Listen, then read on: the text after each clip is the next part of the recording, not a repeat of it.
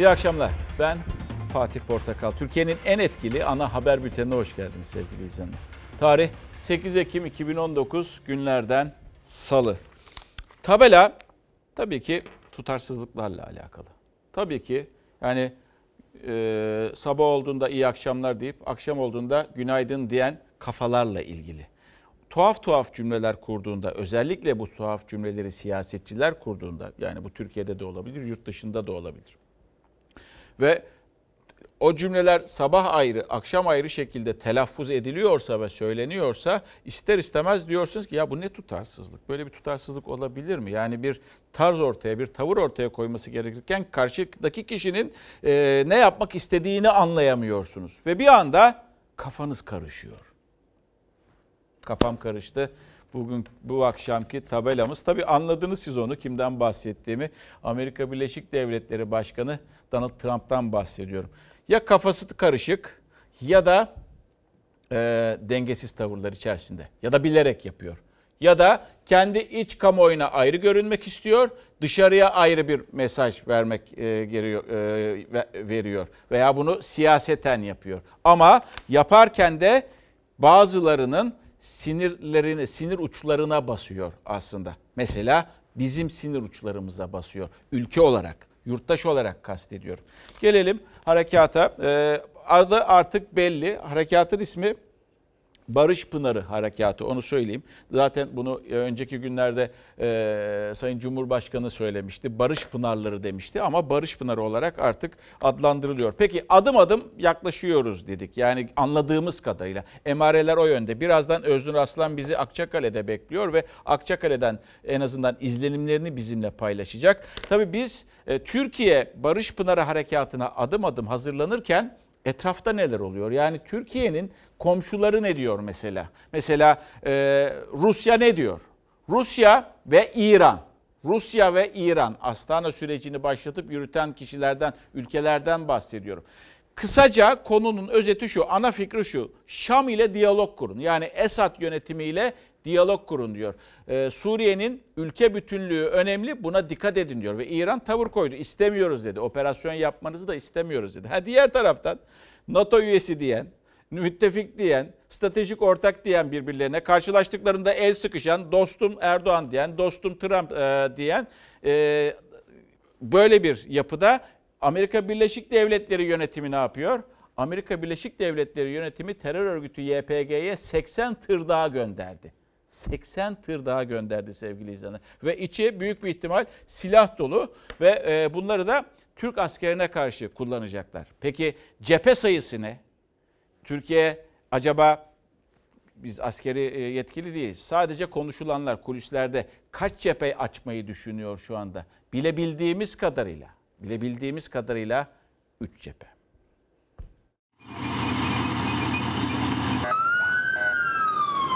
Trump Fırat'ın doğusuna harekata önce yeşil ışık yaktı, ardından Ankara'yı tehdit etti. Türk Silahlı Kuvvetleri sınıra sevkiyatı yoğunlaştırırken Amerika terör örgütü YPG PKK'ya silah gönderdi. Türkiye yanıt vermekte gecikmedi. Jetler sevkiyatın yapıldığı ikmal hattını bombaladı.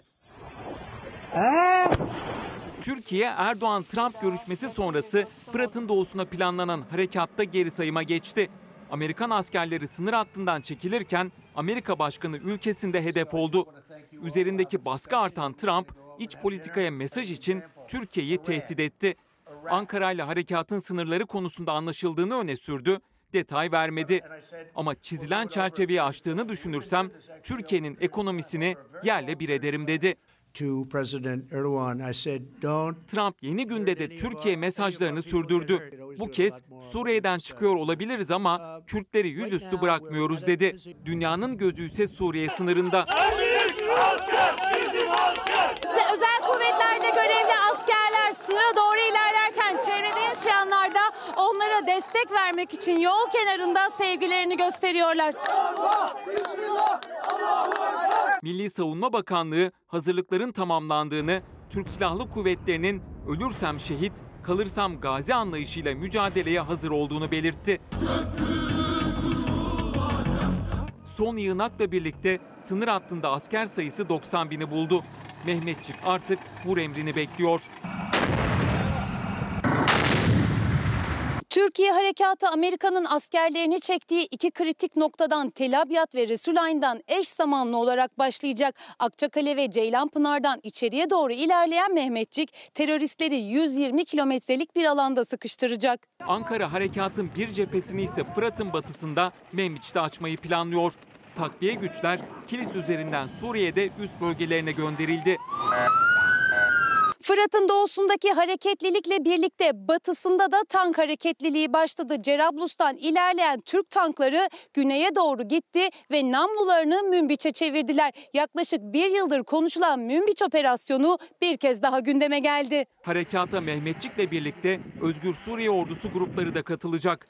Muhalif savaşçılar Akçakale ve Ceylanpınar'da konuşlanmaya başladı.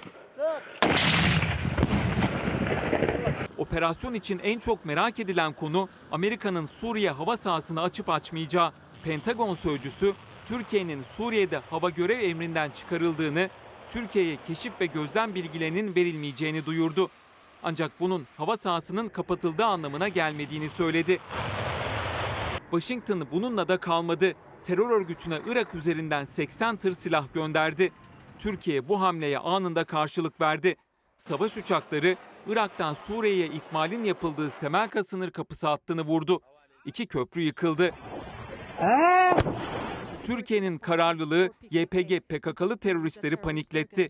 Örgüt elebaşları Esad rejimine her türlü teklife açığız dedi. Suriye hükümeti de teröristlere Suriye ordusuna katılın çağrısı yaptı. Rusya'nın ardından İran'da harekata karşı olduğunu açıkladı. Tahran yönetimi Suriye'nin toprak bütünlüğüne vurgu yaptı. Dikkat ederseniz terör örgütü bir çıkış yolu arıyor ve Esad yönetimine bu sefer e, zeytin dalı uzatıyor ki Esad yönetimi de çok değil. Bundan yaklaşık 20-25 gün önce e, Birleşmiş Milletler'e gönderdiği mektupta e, PYD'yi terör örgütü olarak e, ilan etmişti. Ancak aralarında her zaman bir yumuşama olabilir ki Türkiye acaba Esad yönetimiyle bir ilişki kurmayı düşünüyor mu, düşünmüyor mu? O da tartışılması gereken bir başka önemli konu. Şimdi şöyle bir toparlayayım ben size. Suriye'nin toprakları zaten. Suriye bu operasyona karşı.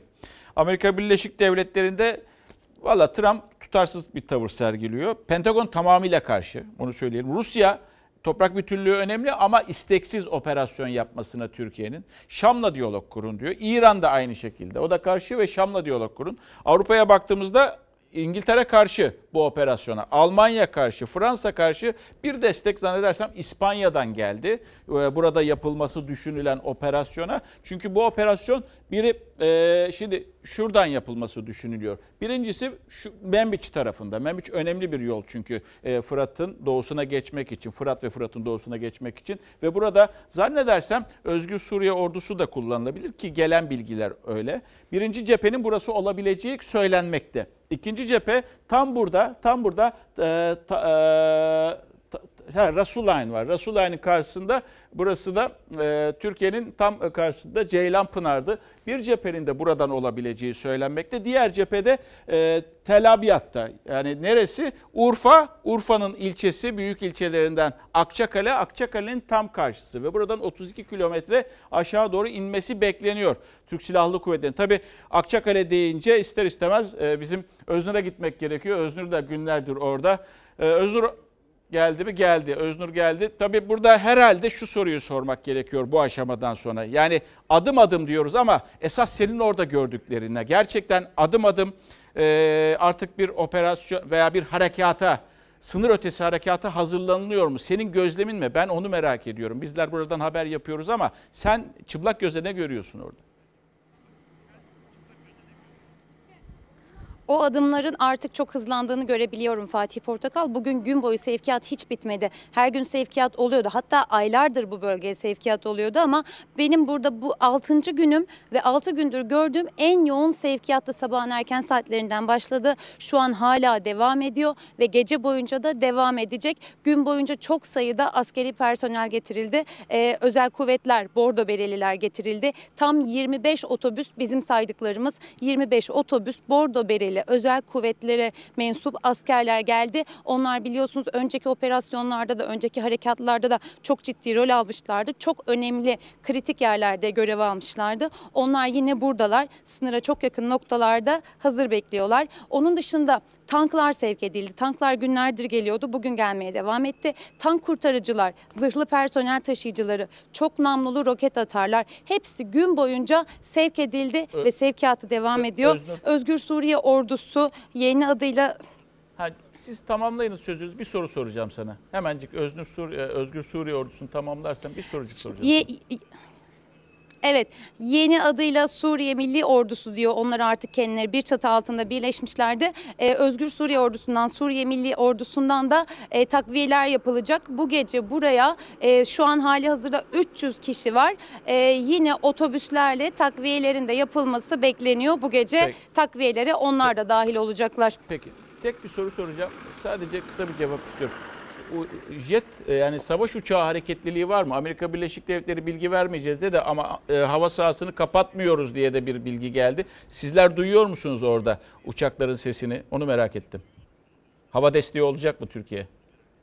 Hayır, hiç uçak sesi duymuyoruz. Ha duymuyorsunuz. E, Hiç uçak sesi duymadık günlerdir. Bugün yine duymadık. Evet. Peki. Peki Öznur çok teşekkür ediyorum. Ercan Canik'le birlikte Öznur Aslan Akçakale'de sevgili izleyenler ve bize orada neler yaşanıyor, nelerin yaşanıp e, nelerin aktarılması gerektiğini de izliyorsunuz. Öznur paylaşıyor bizlerle. Teşekkür ederim. Kendinize teşekkür eden arkadaşlar. Geldik. Şimdi çok tartışılan söze o e, sözleri de saklıyorum. Yani arşivde yer alması gereken e, bir e, haber sevgili izleyenler bu. Trump'ın e, sözleri. Trump'ın tehdidi. Aslına bakacak olursanız, aslına bakacak olursanız e, yapmış olduğu sözler, yani şöyle bir toparlayayım. Önce pazar günü konuşuluyor ve pazar günü konuşulduğunda işte biz artık çıkıyoruz, e, çekiliyoruz, işiti yenilgi uğraş, uğraştık, uğrattık, savaşa e, askerlerimizi sokmak istemiyoruz, deniz aşırı savaşlarda bulunmak istemiyoruz gibi bir cümleyle kurdu. Ama belli ki aralarında bir şeyler de konuşulmuş Erdoğan'la Trump arasında veya yazılı mıdır değil midir bilmiyorum. Ancak e, bir şeyler üzerinde de anlaşılmış. Daha sonra dün akşam saatlerinde bu sefer e, Dışişleri konuştu. Pentagon Savunma Bakanlığı konuştu. Onlar konuştuktan sonra Trump e, enteresan tweetler attı. Yani böyle içinde kin olan, içinde e, küstahlık olan, saygısızlık olan, ikili ilişkilere hiç yakışmayacak, hele hele hele hele kibir olan yani he, o cümleyi hala da unutmuyorum. Ee, benim büyük ve eşsiz bilgeliğimin yani kendini dev aynasında gören bir insandan bahsediyoruz. Ve evet gerçekte kiminiz öyle diyorsunuz. Bırak da başkaları övsün sizi. Siz kendinizi övmeyin. İşte böyle bir e, tweet attı veya böyle sözler söyledi. Gün oldu, bugün oldu, bugün oldu ve enteresan tavırlarına devam etti. Bu sefer yön değişti. Yani işte Türkiye şöyledir dedi, böyledir dedi, iyidir dedi, NATO ittifakıdır dedi, NATO'nun üyesidir dedi. Tabii gözler Türkiye'ye çevrildi. Şimdi Türkiye'de kimse konuşmuyor. Cumhurbaşkanı da konuşmuyor. Sessizlik var bakın.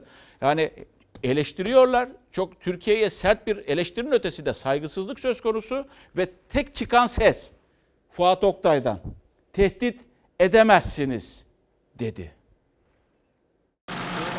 If Turkey does anything Eğer Türkiye yapması gerekenin dışında bir şey yaparsa onları ekonomi üzerinden çok sert vururuz. Türkiye tehditlerle hareket edecek bir ülke değildir. Sayın Trump'a sesleniyorum.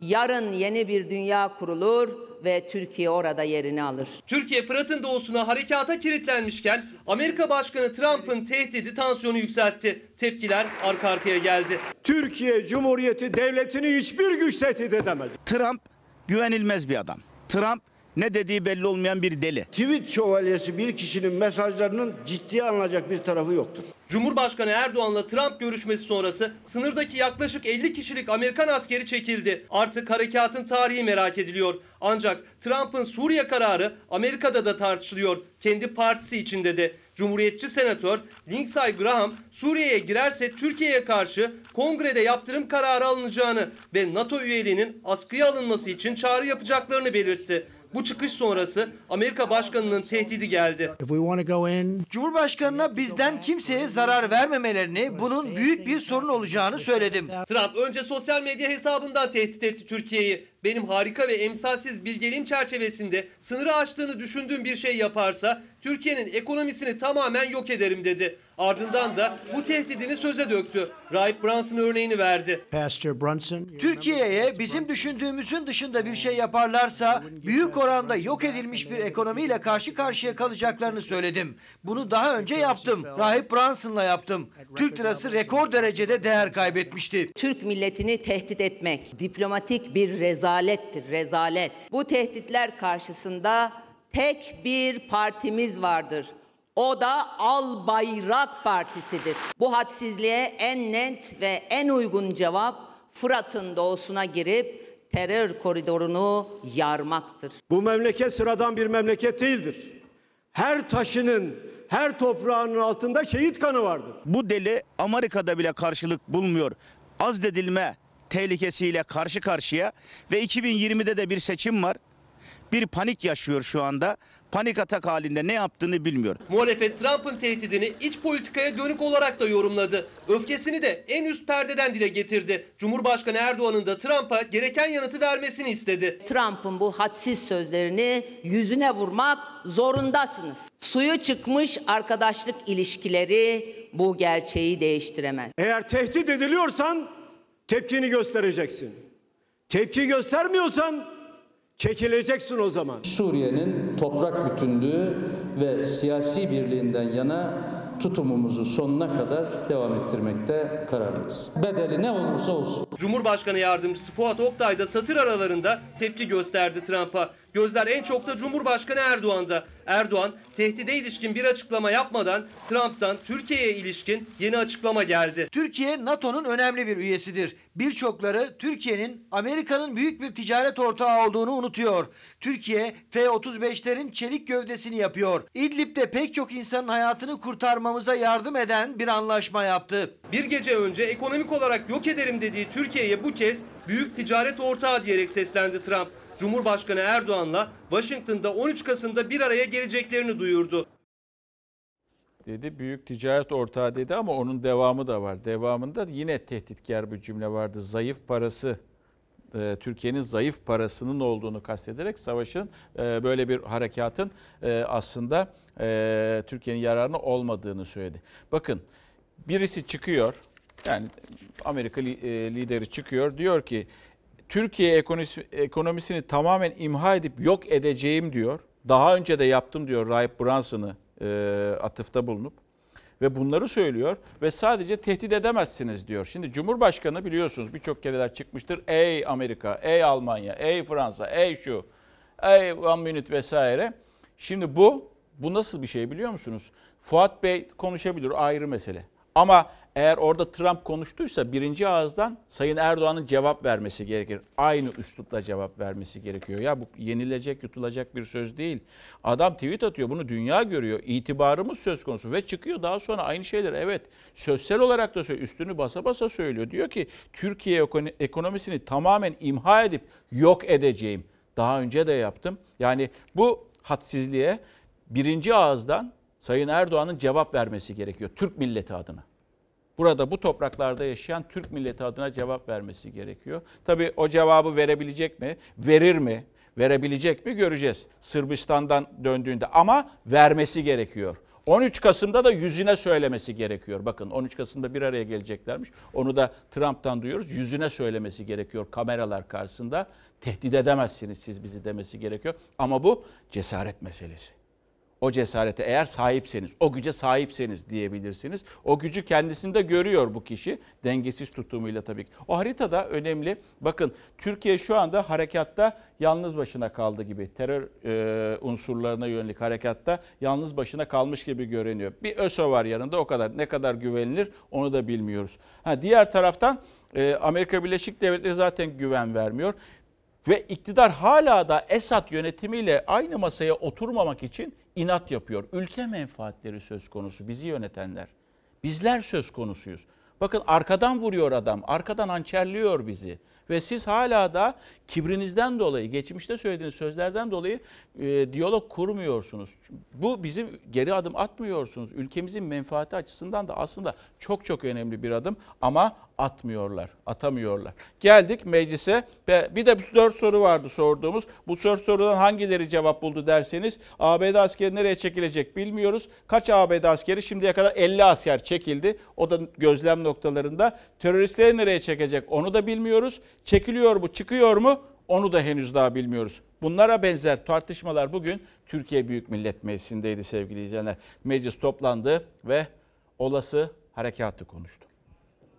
Orta Doğu bataklığının içinde debelenen bir Türkiye gerçeği var. Erdoğan'a öyle gaz vermişlerdi ki havaya girmişti. 24 saat içinde gideceğim Şam'da Emevi Camii'nde namaz kılacağım. E buyur kıl bakalım. Birilerinin gazıyla gidersen işte seni Orta Doğu bataklığına böyle sokarlar. Başımıza musallat edilen terörle mücadele, parti farkı gözetmeksizin hepimizin ortak hedefi olmalıdır. CHP lideri dış politika eleştirisiyle iktidara yüklendi. Meral Akşener terörle mücadele diyerek tartışmaların rafa kalkması gerektiğini söyledi. Fırat'ın doğusuna yapılacak harekat öncesi bölgedeki IŞİD'li teröristlerin ne olacağı sorusu da muhalefetin gündemi. Milli Savunma Bakanlığı'ndan da açıklama geldi. Binlerce kafa kesici Selefi IŞİD canisi sizin belanız olsun diyor Trump.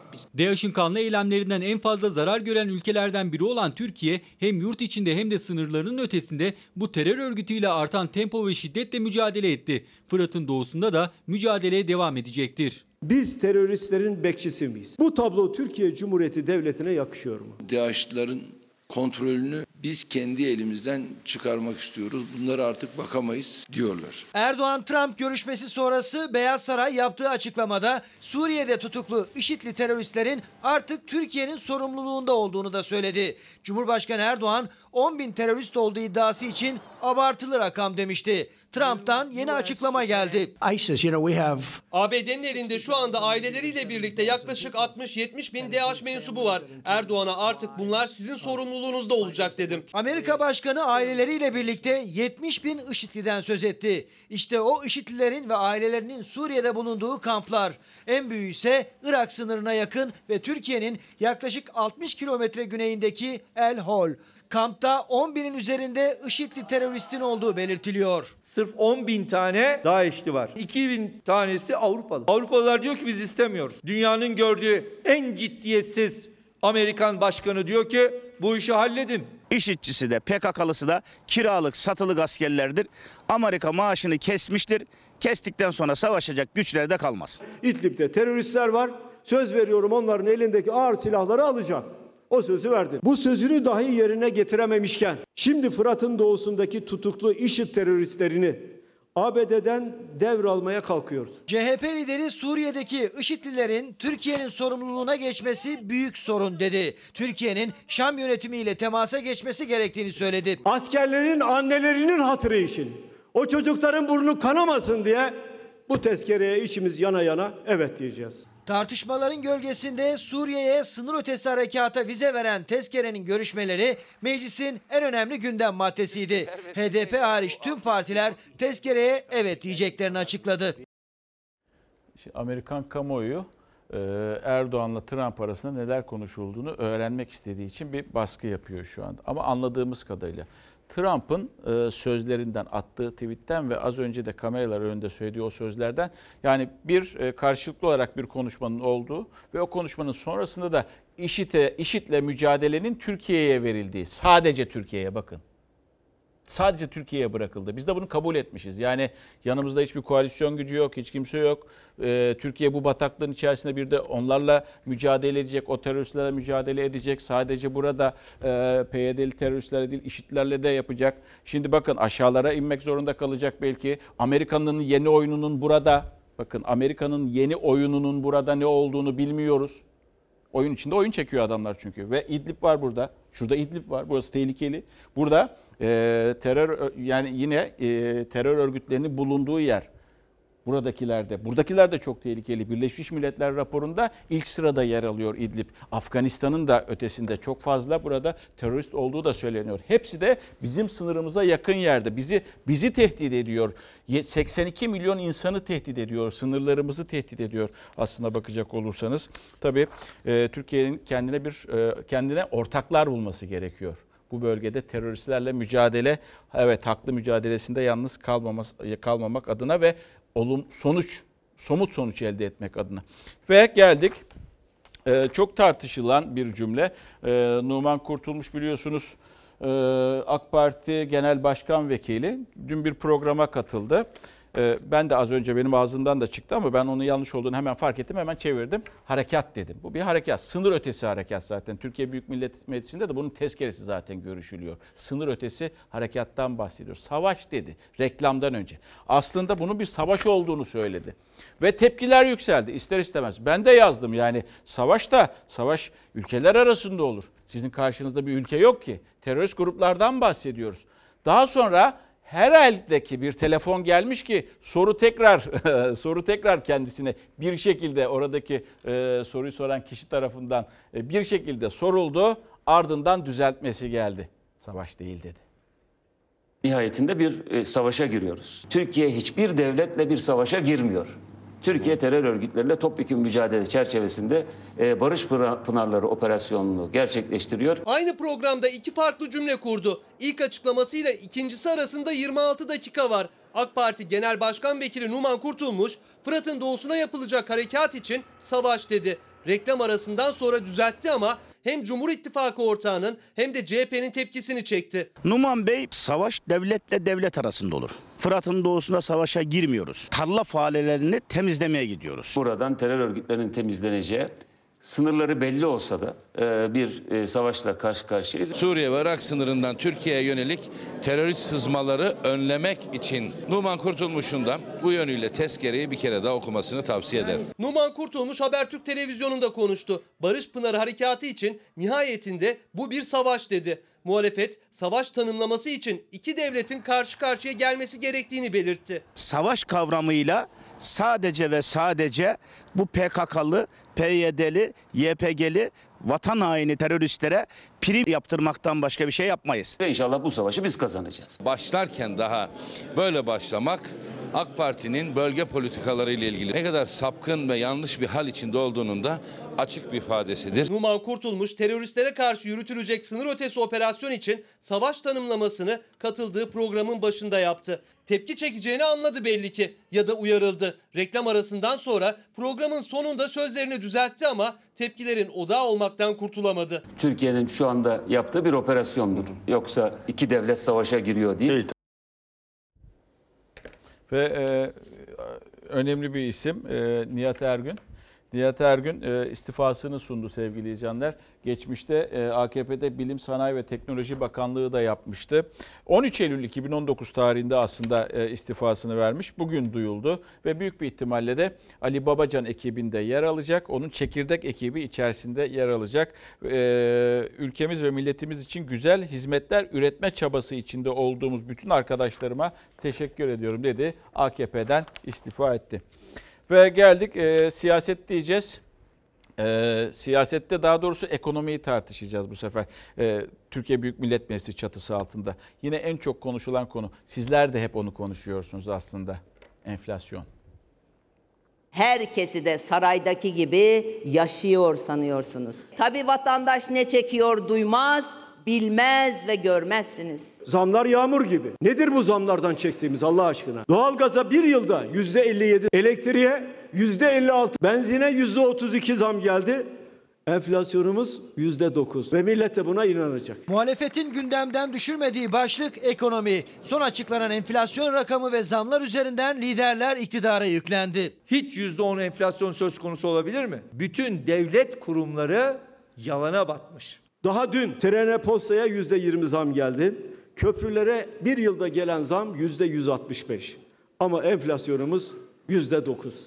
Tabi diyor yersen Enflasyon Hazine ve Maliye Bakanı Berat Albayrak'ın açıkladığı yeni ekonomi programı hedefinin de altında. Muhalefet TÜİK'in rakamını inandırıcı bulmuyor. Yeni ekonomik programını da. Yeni programı tek bir kelimeyle eleştirin derseniz tutarsız derim.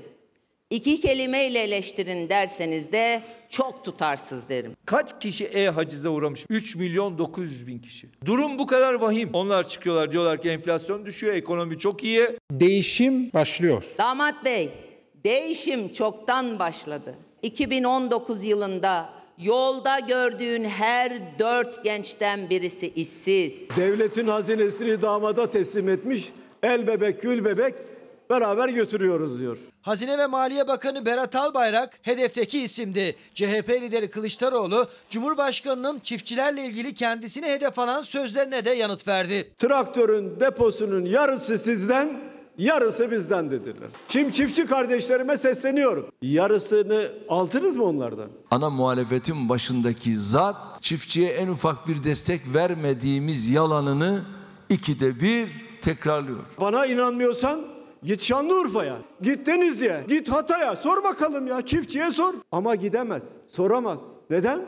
E beyefendi sarayda oturuyor. CHP lideri Cumhurbaşkanı'nın halktan kopuk olduğunu söyledi. Ekonomi tartışmasını alevlendirecek açıklaması için bir hafta sonraya randevu verdi. Sarayın Türkiye Cumhuriyeti Devleti'ni nasıl arpalık haline getirdiğinin raporunu açıklayacağım. Vatandaş vergi verir, nasıl bu paralar dağıtılır? Bir hafta sabredeceksiniz. Siz de merak ediyorsunuz. İşte o kadar zamlar geliyor. Yüzde küs- küsüratlar şu kadar şu kadar. Hepsi çift taneli. Peki nasıl yüzde 9.26'yı eğer elinizde bir kağıt bir kalem olursa kağıt üstünde bunu yaparsınız. Sıkıntı yok. Yani o oyun yapılabilir orada. Şimdi size enflasyon oyununu anlatacağız. TÜİK yetkilisi çıksın cevabını versin. Ya, şimdi bu enflasyon nasıl böyle çıkıyor diye. Şu kadarcık anlatayım ben size. Ağırlıklarla ilgili, sepetin içerisindeki ağırlıklarla ilgili. Mesela küçük bir örnek. Böyle her gün yememiz gereken nedir? Ekmek. Mesela eklemin, ek, e, ekmeğin ağırlığı sepet içerisinde, enflasyon sepeti içerisinde düşürülüyor. Yerine mesela yatak odasının ağırlığı artıyor. Sanki biz her gün yatak odası alıyoruz. Ama her gün ekmek yiyoruz. Pazarı görsünler düştü. Doğalgazı suyu görsünler. Vatandaş gerçekten açıklanan enflasyondan daha yüksek bir fiyat artışı hissediyor. Hissetmiyor aslında gerçek bu. Ağırlığını düşürünce ne oluyor? O yüksek zam enflasyonu daha az etkiliyor. Enflasyon tek haneyi gördü ama tüketici çift haneli zamları görmeye devam ediyor. Uzmanlara göre enflasyonda düşüş sepetteki ağırlık değişimi sayesinde sağlanıyor. Zamlanan ürünlerin sepetteki ağırlığı azalıyor. Fiyatı ucuzlayan tüketicinin sık almadığı ürünlerin fiyat ağırlığı arttırılıyor. Tütün ürünleri ağırlığı 5.48'miş, 3.87'ye düşmüş. Çünkü tütün ürünlerine son bir yılda çok yüksek zamlar yapıldı. Fiyatlarda artış görüyorum yani hiçbir düşüş göremedim ben. Enflasyon tek hane ama pazarda sebze fiyatları bile çift tane. Barbunyanın kilosu 10 lira, beyaz ve taze fasulyenin kilosu 12 lira, bamyanın kilosu 20 lira. İşte bu yüzden hem tüketici hem de ekonomi uzmanları rakamların gerçekçi olduğunu düşünmüyor. Çünkü temel ihtiyaçların enflasyon sepetindeki ağırlığı azaltıldı. En temel ihtiyaç ekmeğin bile. Yatak odası genç odasında fiyatı düşünce onların ağırlığı artıyor. Fiyat bu sefer onlarda fiyat düşünce enflasyon tek haneye düşüyor. Veya bebek maması 0.10'dan 0.13'e çıkmış bebek mamasının ağırlığı.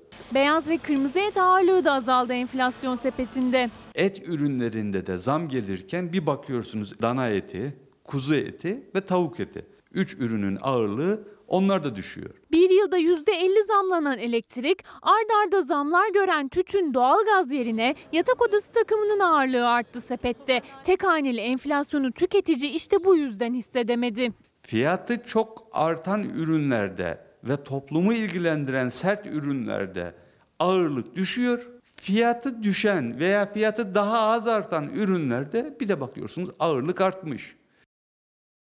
Yani işin özü milleti kandırıyorlar. Yani TÜİK yetkilisinin çıkıp bunu söylemesi gerekir. Açıklaması gerekir ki ilerleyen aylarda şok yaşamayalım. Ve biliyorsunuz e, o şokları yaşadığımız zaman da insanlar ister istemez ekonomiye olan, yönetenlere olan güvenlerini yitiriyorlar. Ekmek dedik. Ekmek arayışında olan e, işçiler var, maden işçileri. Bakın Somalı maden işçilerinden bahsediyorum. TMSF'ye devredildi. Daha sonra işte 3500 işçi 5 yıl önce e, tazminatları almaya hak kazandılar, işten çıkarıldılar ve 30 Kasım 2019'da o süre bitecek. Yani tazminat alma süresi de bitecek. Ve onlar Soma'da alamadılar daha. Soma'dan çıktılar. Yürümek istiyorlar. Ankara'ya yürümek istiyorlar. Jandarma karşılarına çıktı. Dur dedi. Yürüyemezsin. Yolları bir kez daha jandarma tarafından kesildi. Ankara yolu kapalı Somalı madencilere 5 yıldır alamadıkları tazminatları için Ankara'ya seslerini duyurmak istiyorlar. Yürüme çabaları bu yüzden. Ankara'ya yürümek istiyoruz, hakkımızı aramak istiyoruz. Ama maalesef güvenlik güçleri önümüze engel koyuyor. 3500 kişiler 301 madencinin hayatını kaybettiği Soma faciasının ardından işten çıkarılmışlardı. 10 bağımsız maden iş sendikası üyesiyle birlikte 60 işçi tazminatlarını alabilmek için Soma'dan Ankara'ya doğru yürüyüşe başladı. Ancak 5 kilometre sonra Soma çıkışında jandarma yollarını kesti.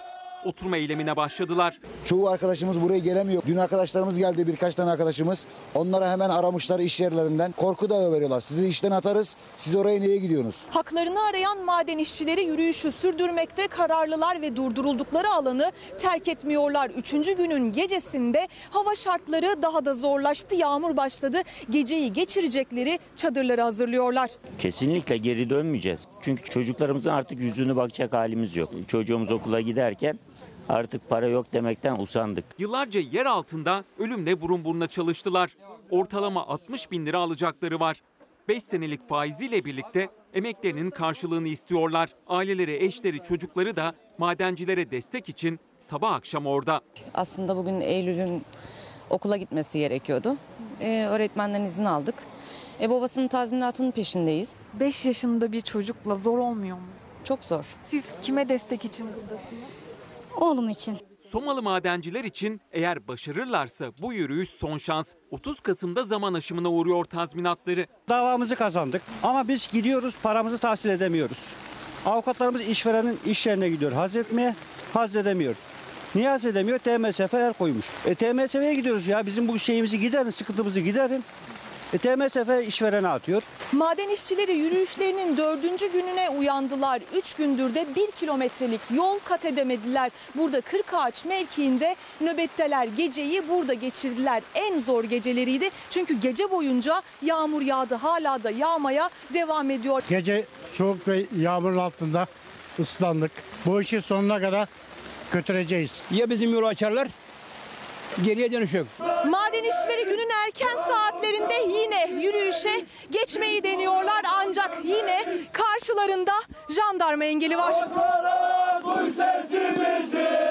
Bütün Türkiye diyoruz ki bu maden işçisine sahip çıkın. Yürüyüşlerine devam edemeyen işçiler oturma eylemine yağmura rağmen kaldıkları yerden devam ediyorlar ve baretleriyle yere vurarak jandarmadan yolu açmasını istiyorlar. 3 maden işçisi ve 2 sendika üyesi Ankara'ya doğru yola çıktı. Yetkililerle görüşecekler. Biz bu alın terinin peşindeyiz. Biz sadaka istemiyoruz yetkililerden. Sayın Cumhurbaşkanımıza sesleniyorum. Ee, bize söz vermişti. Hiçbir işimizi mağdur etmeyeceğiz demişti. O sözler unutuluyor.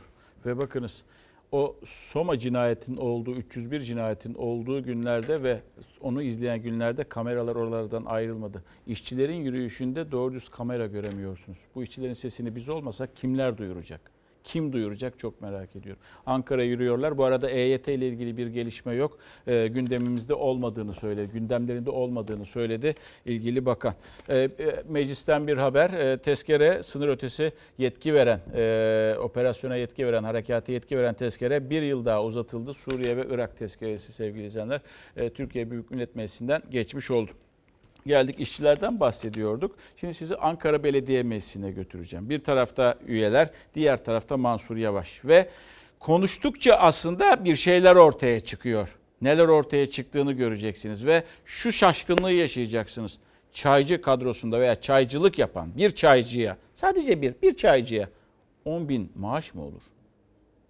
Ne diye insanların ekmeğiyle oynuyorsunuz? Seçimden önce verdiğiniz bu sözlerinizi Ankara halkına karşı tutmuyorsunuz. Yani adam atacaksak 159 kişi mi atacak? Şimdi verilen sözlere geliyorum.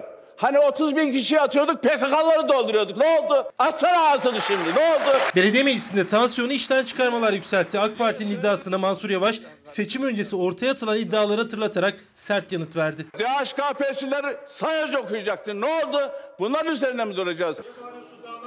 Basbayağı bağırırım. Neyle hitap ediyorsun? Belediye meclisinde gerilim AK Parti grubunun verdiği soru önergesiyle tırmandı. Mansur Yavaş'ı haksız yere işçileri işten çıkarmakla suçladı iktidar grubu. Bir insanın bankamatik memuru olduğunu nereden çıkartıyorsunuz? Çıkarttığınızda elinizde belgeleriniz olması gerekir. 2017 bizdeki belgelere göre hiç işe gelmemiş ancak toplam 52.600 lira maaş almıştır. 2018 Temmuz ayına kadar işe gelmemiş. Ücretsiz izinle ilgili belgeler var. 103 gün ücretsiz izin de olmaz. Bu da mevzuata uygun değil. 15 Temmuz gazisi olduğunu beyan etmiş. Personel özlük dosyasında buna ilişkin hiçbir belge bulunmamıştır. AK Parti'nin 15 Temmuz gazileri işten çıkarıldığı iddialarına da rakamlar ve belgelerle yanıt verdi Mansur Yavaş. 15 Temmuz suistimal ediliyor dedi. Bu arkadaşımız da işe gelmiyor. Şöyle bir belge yaz, yap, kart vizit yapmış kendisine. FETÖ uzmanı diye kart yapmış. Bu, bu, bu nedenle işe gelmiyor. Size yanlış bilgi veriyor. Geç oradan yanlış bilgi veriyor diye. Arkadaşlar çıkarın dışarıya. Tasarruf ettik diyorsunuz ama işçilerden, işçilerin emeğinden, ekmeğinden kısarak lütfen tasarruf etmeyiniz. Hani 30 bin kişi atıyorduk PKK'ları dolduruyorduk. Ne oldu? Atsana ağzını şimdi ne oldu? Mansur Yavaş belediyeden ayrılan personel sayısı 159 dedi. Kiminin bankamatik memur olduğu için çıkarıldığını, kiminin de yeni maaş teklifini beğenmediği için ayrıldığını söyledi. Çünkü bazı şirketlerde yüksek ücretlere düzenleme getirdi Ankara Büyükşehir Belediyesi. İlkokul mezunu sorumlu kadrosunda brüt 12.500 lira ücret olan personel var. İlkokul mezunu dözer operatörü kadrosunda brüt 7.200 lira ücreti. Çaycı olan personel çaycılık yapıyor. 10 yıllık bütün çaycılar 10 bin lira alması lazım o zaman. Zaman içerisinde çalıştıkça maaşı artıyordur. 10 yıllık çalışan bütün çaycılar 10 bin lira alıyorsa amenna. Yok böyle bir şey. Her kim ki maaş alıyor ve görevini yerine getirmiyorsa işine gelmiyor. Teşekkür Banka, ederim. bankamatik memuruysa gereğini Eyvallah. yapınız. Belediye meclis toplantısı işten çıkarma tartışmasıyla başladı. Öyle de noktalandı. Hiç kimsenin ekmeğiyle oynamıyoruz. Ekmekle oynayan şerefsizdir. Ve bakın iyi ki değişmiş. Ankara değişmiş, İstanbul değişmiş. 25 yılda neler olduğunu görüyoruz, öğreniyoruz. Değişmeseydi hiç bunları duymayacaktık biz. Yani bankamatikler de olacaktı, onlar da olacaktı, bunlar da. İyi ki değişmiş. Bu kadar uzun süre zaten olmaması gerekiyor. Denetim mekanizması da çok fazla sağlıklı olmadığı için. İstanbul'da 6 okul daha taşınacak deprem sonrasında. Bağcılar'da Bayrampaşa'da, Güngören'de, Küçükçekmece'de ve Silivri'de 6 okul daha boşaltılıyor. Ee, valilik tarafından da bu açıklama gerçekleştirildi. 5.8 büyüklüğünde deprem olmuştu hatırlayacaksınız. Unuttuk şu anda depremi tartışmıyoruz zaten yani şu an için e, tekrar başka konuları tartışmaya başladık. Geldik bu konuyu da unutturmamak istiyoruz. Nadira Kadirova sevgili izleyenler ve abisi konuştu. Abisi e, video gönderdi ve o da diyor ki yalvarıyorum ne olur bu konunun üstü kapatılmasın. Burada bir tane Merve yok. Sol göğsünün yani kalp kalbinin üstünde e, bir Merve vurulmuş var. Ondan sonra e, bel kısmının, böbrek kısmının e, bir tarafında da e, iki tane Merve olmuş. E, İddiası çok çarpıcıydı. AK Parti İstanbul Milletvekili Şirin Ünal'ın Ankara'daki evinde şüpheli şekilde hayatını kaybeden Nadire Kadirova'nın abisi Muhammed Ali Kadirova ilk kez kameraya konuştu. Emniyet raporlarının aksine kardeşinin canına kıymadığını, öldürüldüğünü savundu. İki tane Merve vurulmuş burada.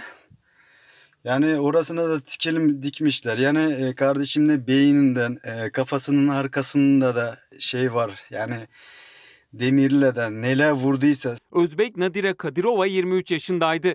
4 yıldır Türkiye'de yaşıyordu. Son bir yıldır da AK Parti İstanbul Milletvekili Şirin Ünal'ın hasta işine bakıyordu. Kadirova, Ünal'a ait silahtan çıkan mermiyle hayatını kaybetti. Emniyet iki gün sonra intihar dedi. Ancak muhalefet olayın peşini bırakmadı. Ailesi ve avukatları da. kardeşimin arka kafasında da şey var. E, vurmuşlar. Bir de göğsün e, sol gö- e, gözünde de şuralarda moralmeler var. Yani burada kardeşim yani dayak yemiş yani vahşilerce dayak yemiş. Yani kardeşimi vurmuşlar yani. Abisi Muhammed Ali Kadirova bu iddiaları gündeme getirdi. Emniyetin aksine kardeşinin vücudunda bir değil iki kurşun izi olduğunu savundu. Burada bir tane merve yok. Sol göğsünün yani kalp kalbinin üstünde e, bir merve vurulmuş var. Ondan sonra e, bel kısmının böbrek kısmının e, bir tarafında da e, iki tane merve olmuş. Muhammed Ali Kadirova, Şirin Ünal'dan para aldığı iddiasını da yalanladı ve dosyanın kapanmaması için Türk yetkililere seslendi. Kardeşimin ölümü olayı ile ilgili çok şüpheler var. Lütfen sizden rica ediyorum, yalvarıyorum. Lütfen ne olur yani rica ediyorum. Ee, bu olay, bu dosyanın kapatılmasın lütfen.